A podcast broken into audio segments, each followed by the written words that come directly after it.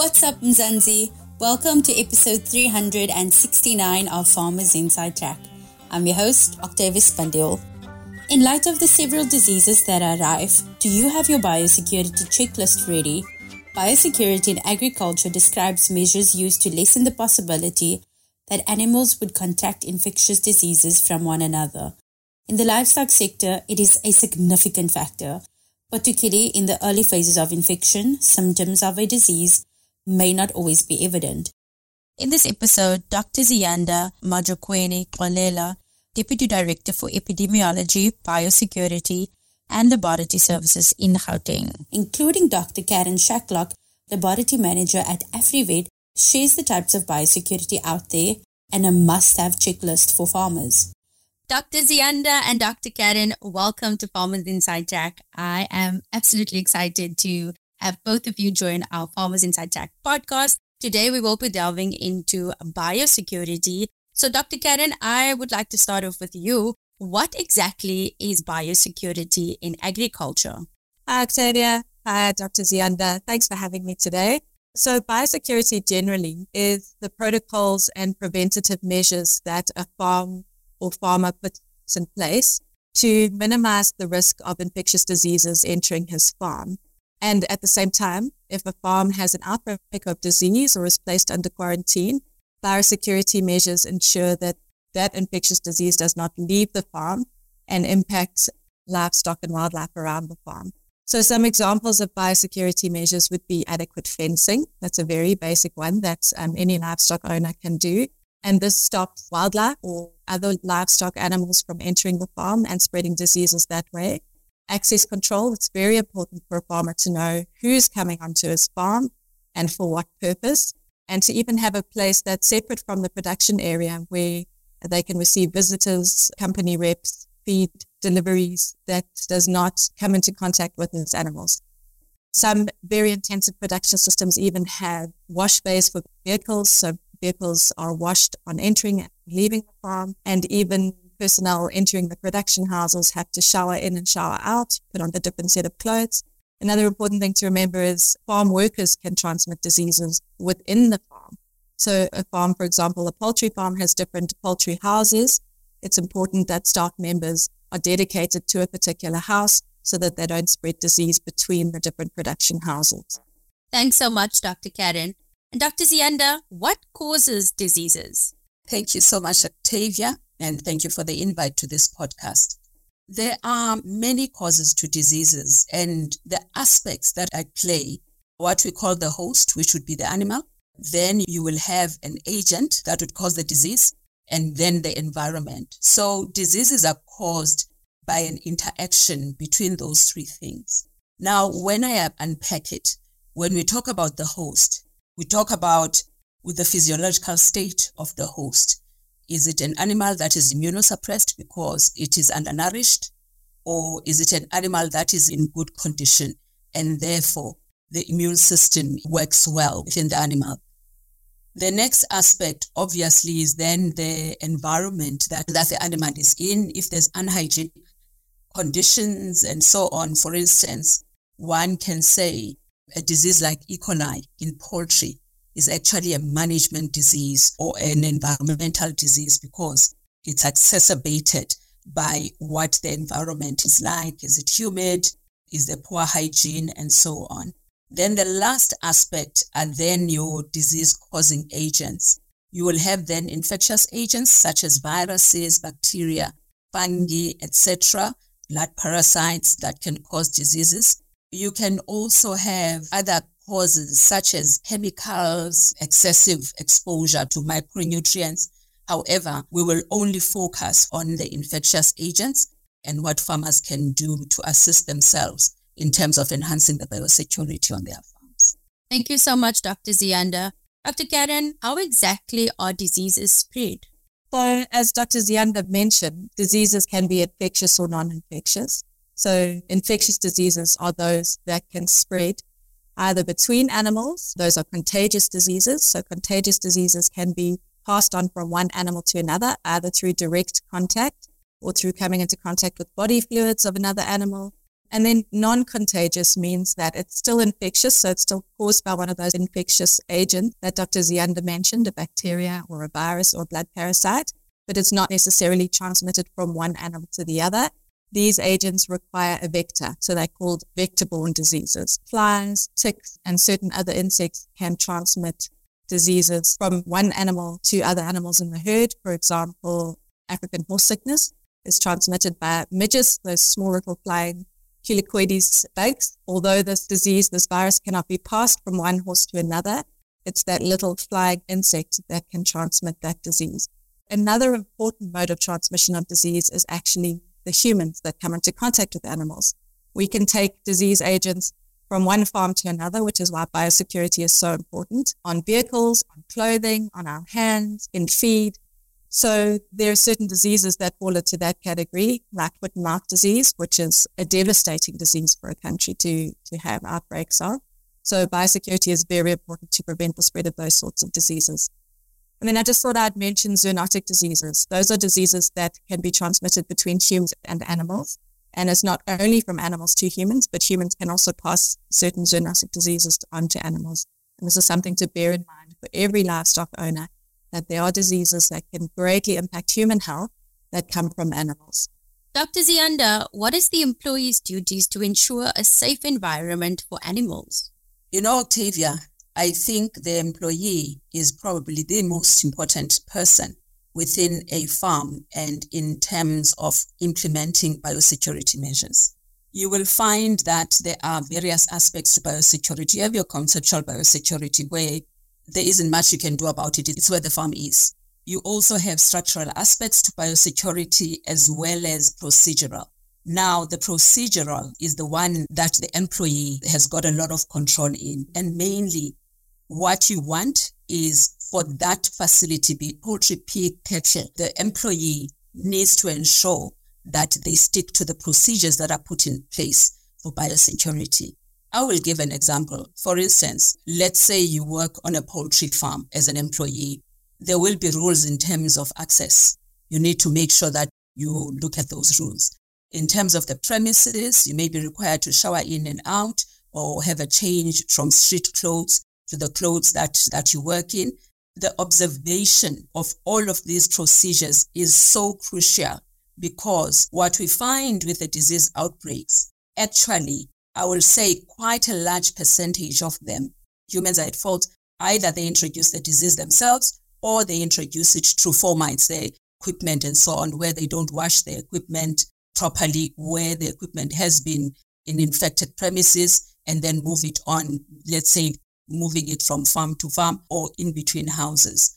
So I always say that the employee is the most important person when it comes to biosecurity and ensuring that they keep biosecure compartments or areas, they maintain the integrity of those. We've been speaking about diseases being spread just in the general aspect of biosecurity. But Dr. Caryn, I want to come down specifically to livestock how are diseases spread in livestock? Is it the same as the general understanding of what we were speaking about earlier? Or is there something different that happens specifically when it comes to the livestock? Yes, I think the general rules apply as far as infectious diseases go, that certain diseases are spread in certain ways.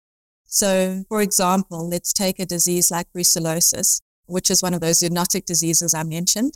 That disease is spread, it's a bacteria, and it's spread through direct contact between animals and direct contact between an animal and the body fluids of an infected animal. So disease like brucellosis will spread very quickly within a herd. Your biosecurity measures on the farm will prevent that disease from spreading outside your farm. Or if you're a brucellosis free farm, it will prevent that disease from coming into the farm. So that's a disease that spreads through direct contact and with contact through contact with the body fluids of an infected animal.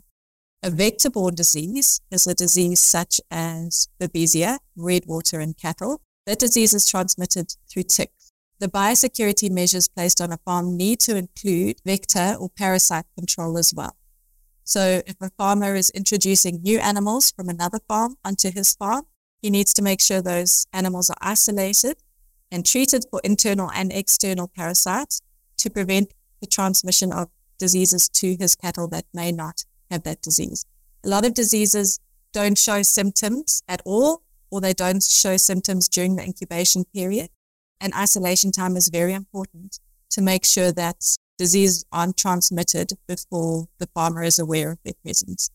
Another vector-borne disease is conjunctivitis, which is an eye infection, usually that affects calves. Calves live quite closely together on a dairy farm in little calf hutches, and flies can transmit this disease from one animal to another. So fly control is also very important part of biosecurity and infectious disease control. So, Dr. Ziyanda and Dr. Caryn, you both have mentioned the various types of diseases, what they are, like, for example, foot and mouth, etc. But what are some of those types of diseases that weren't mentioned, Dr. Ziyanda, and maybe just a brief description of what they look like for farmers and our audience to be able to look out for those signs and to know when it's important to actually go and see a vet? Yes, you're right. We did speak about the different types of diseases. Uh, essentially, the way an animal that is diseased presents depends on the agent that affects it. When I talk about agent, it can be, as I said, it can be a virus, it can be a bacteria.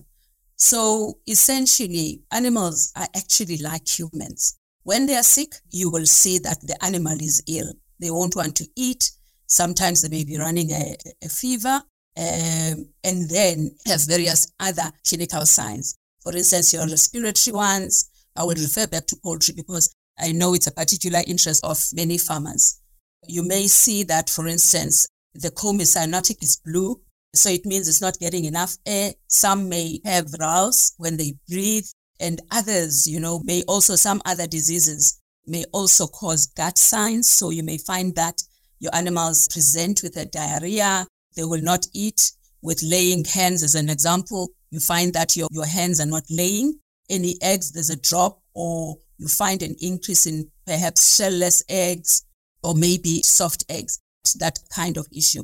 So the thing that I would like to leave our farmers with today is that when you want to farm and you want to farm seriously without impacting negatively on your neighbors, the best thing you can do for yourself is to consult a veterinarian because the veterinarian will be able to assist you in terms of the biosecurity measures that you put in place. They will also be able to assist you in terms of the vaccination program that you require, your specific vaccination program that you require for your farm and, and within your area. And then periodically you engage with the veterinarians because they will also be able to assist you where you have animals that have died and you're not sure what is happening, they can also assist in terms of conducting postmortems, taking samples, and sending those to the lab so that they can make a definitive diagnosis. Dr. Caryn, why is it important to have a comprehensive biosecurity program and what exactly does that look like? Octavia, before I go into that, I would just like to echo what Dr. Ziyanda said about consulting with a veterinarian or if you're an emerging farmer and you want to consult with state veterinary services, there are lots and lots of resources online. Farmers don't have to go it alone. So I'd just like to reinforce what Dr. Ziyanda said. It's really important to empower yourself with knowledge and support. So as far as a, a good biosecurity program goes, from, from everything that we've discussed, it's so important for the welfare and the health of the animals on your farm. As a result, your production and profitability on farm to ensure that you've given your animals every fighting chance at not getting a new infectious disease. So we really need to protect them from the challenges that our country in particular faces as far as infectious diseases goes. And then it's really important for the national herd. If there's an outbreak on a particular farm, biosecurity will prevent that disease from spreading to other farms and becoming a national crisis. We've seen with diseases like foot and mouth disease, like AI, it can have a massive impact on our country's economy if those diseases spread outside of a certain area. So a comprehensive biosecurity plan is so important and it can look different on different farms. As Dr. Ziyanda mentioned, our intensive poultry and pig setups have very, very stringent biosecurity measures. An extensive beef farm might be less stringent, but it's equally important to have biosecurity, whatever your type of farm. And, and this can look like checking your fences every day to make sure that your animals aren't leaving the farm or other animals aren't entering the farm. It can look like having adequate signage at the entrance of your farm, instructing vehicles to stop showing non-farm vehicles where to park so that they don't risk bringing diseases into the production area. Can look like having a logbook of visitors, where they come from, where they're going to. Cleaning is very important. Disinfecting production areas and vehicles and shoes on entering and exiting production houses. That's really important as well. So like Dr. Ziyanda said, there are a lot of resources out there to assist a farmer in putting a good biosecurity system in place. You can Google something online, but what's even better is to contact your local vet or your local state vet office and ask for help. Dr. Ziyanda, would you like to expand on the checklist that Dr. Caryn just spoke about? What is that advice you'd like to give to a farmer to be checklist ready regarding their biosecurity? It's important for the farmers to use such checklists, and I will give you a resource at the end of this talk. To use these checklists because, one, when they do, it gives them the entirety of what is required in terms of implementing biosecurity on their farm or implementing biosecurity procedures. We have a resource. It's www.poultrydiseases.co.za. There's a section there on biosecurity, which they can click on and read more because there it actually gives you a checklist. It's a checklist that we had developed while I was still working for the, the poultry industry. Essentially, I think Caryn spoke about the premises. She spoke about the access control other areas that you probably need to look at when it comes to your personnel, again, I said they need to follow the procedures around some facilities. You may be required to shower, the change of clothes, and so on. And also tests that may be required of them as a result of them working in certain facilities, such as, for instance, for salmonella. The other aspect that we also need to look at the equipment make sure that your equipment is used. The best way to do it is to have dedicated equipment for, for each house or for each farm and, and don't lend to others your farm equipment. The feed is also an important aspect. One needs to ensure that they get their feed from reputable suppliers. An example of diseases that may be spread around that, it could be your foot and mouth disease, at times even your, your African swine fever. So it's important that you make sure that you buy feed produced under HACCP conditions with a reputable supplier. The other aspect that I, I want to finish on is when you introduce animals to your farm, because this is one of the areas where most farmers find difficulty. When you're introducing an animal, first of all, when you buy animals, buy from a reputable supplier of those animals. Secondly, when you introduce new animals, have a quarantine facility that is separate from the rest of your animals so that if that animal is carrying any diseases, those diseases do not spread to the rest of the animals. Those aspects are very important because we do find that people buy at auctions and so on. And I'm not saying that auctions are not reputable. However, what you need to ensure is that when you buy an animal at an auction, you have the history of the farm that those animals are coming from. So that becomes a very important aspect of that. Again, cleaning and disinfection programs, I cannot, I cannot express that more. It's very important for one to have cleaning procedures and to follow the cleaning procedures so that you reduce the risk and the burden of disease within your farm. Those are the aspects that I could add on in terms of what Caryn had indicated. Thanks so much, Dr. Ziyanda Majokweni Qwalela, Deputy Director for Epidemiology, Biosecurity and Laboratory Services in Gauteng, and Dr. Caryn Shacklock, Laboratory Manager at AfriVet, for more on the topic, visit www.foodformzansi.co.za. And this week, step into the remarkable story of Mushubiri Makobo, a hashtag soul sister transforming challenges into opportunities and infusing barren lands with growth, empowerment, and a vision for a brighter agricultural future in Limpopo. Um, the for the next 10 years what I see myself as this project synergies, collaboration with various institutions. Like I say, Corteva has encouraged me to put myself out there and I'm doing it for the community. my consultancy business growing, the vision is that by next year I'd have at least 12 anchor clients that we do system design for. I have a team of five people that are working with me diligently and it's great. Mushubiri is one of the phenomenal women selected to participate in the 2023 hashtag Soul Sister program. Catch a full interview on www.foodformzansi.co.za and on Food For Mzansi's YouTube channel. And that's a wrap.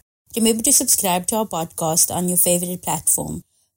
From me, Octavius Spandil, our technical producer, Megan van der Vent, and the rest of the hashtag Team Food for Mzansi. Thanks for listening. Life in South Africa can be a lot. I mean, scroll through Twitter for a minute and tell me I'm wrong. Thank God for South Africans, though, right? We're inspiring, and even on the bad days, we fight back with a smile. That's why I love Food for Mzansi so much. They're not ashamed to celebrate the ordinary unsung heroes who work every day to put food on our nation's tables. Go to foodformzansi.co.za and never miss an inspiring story.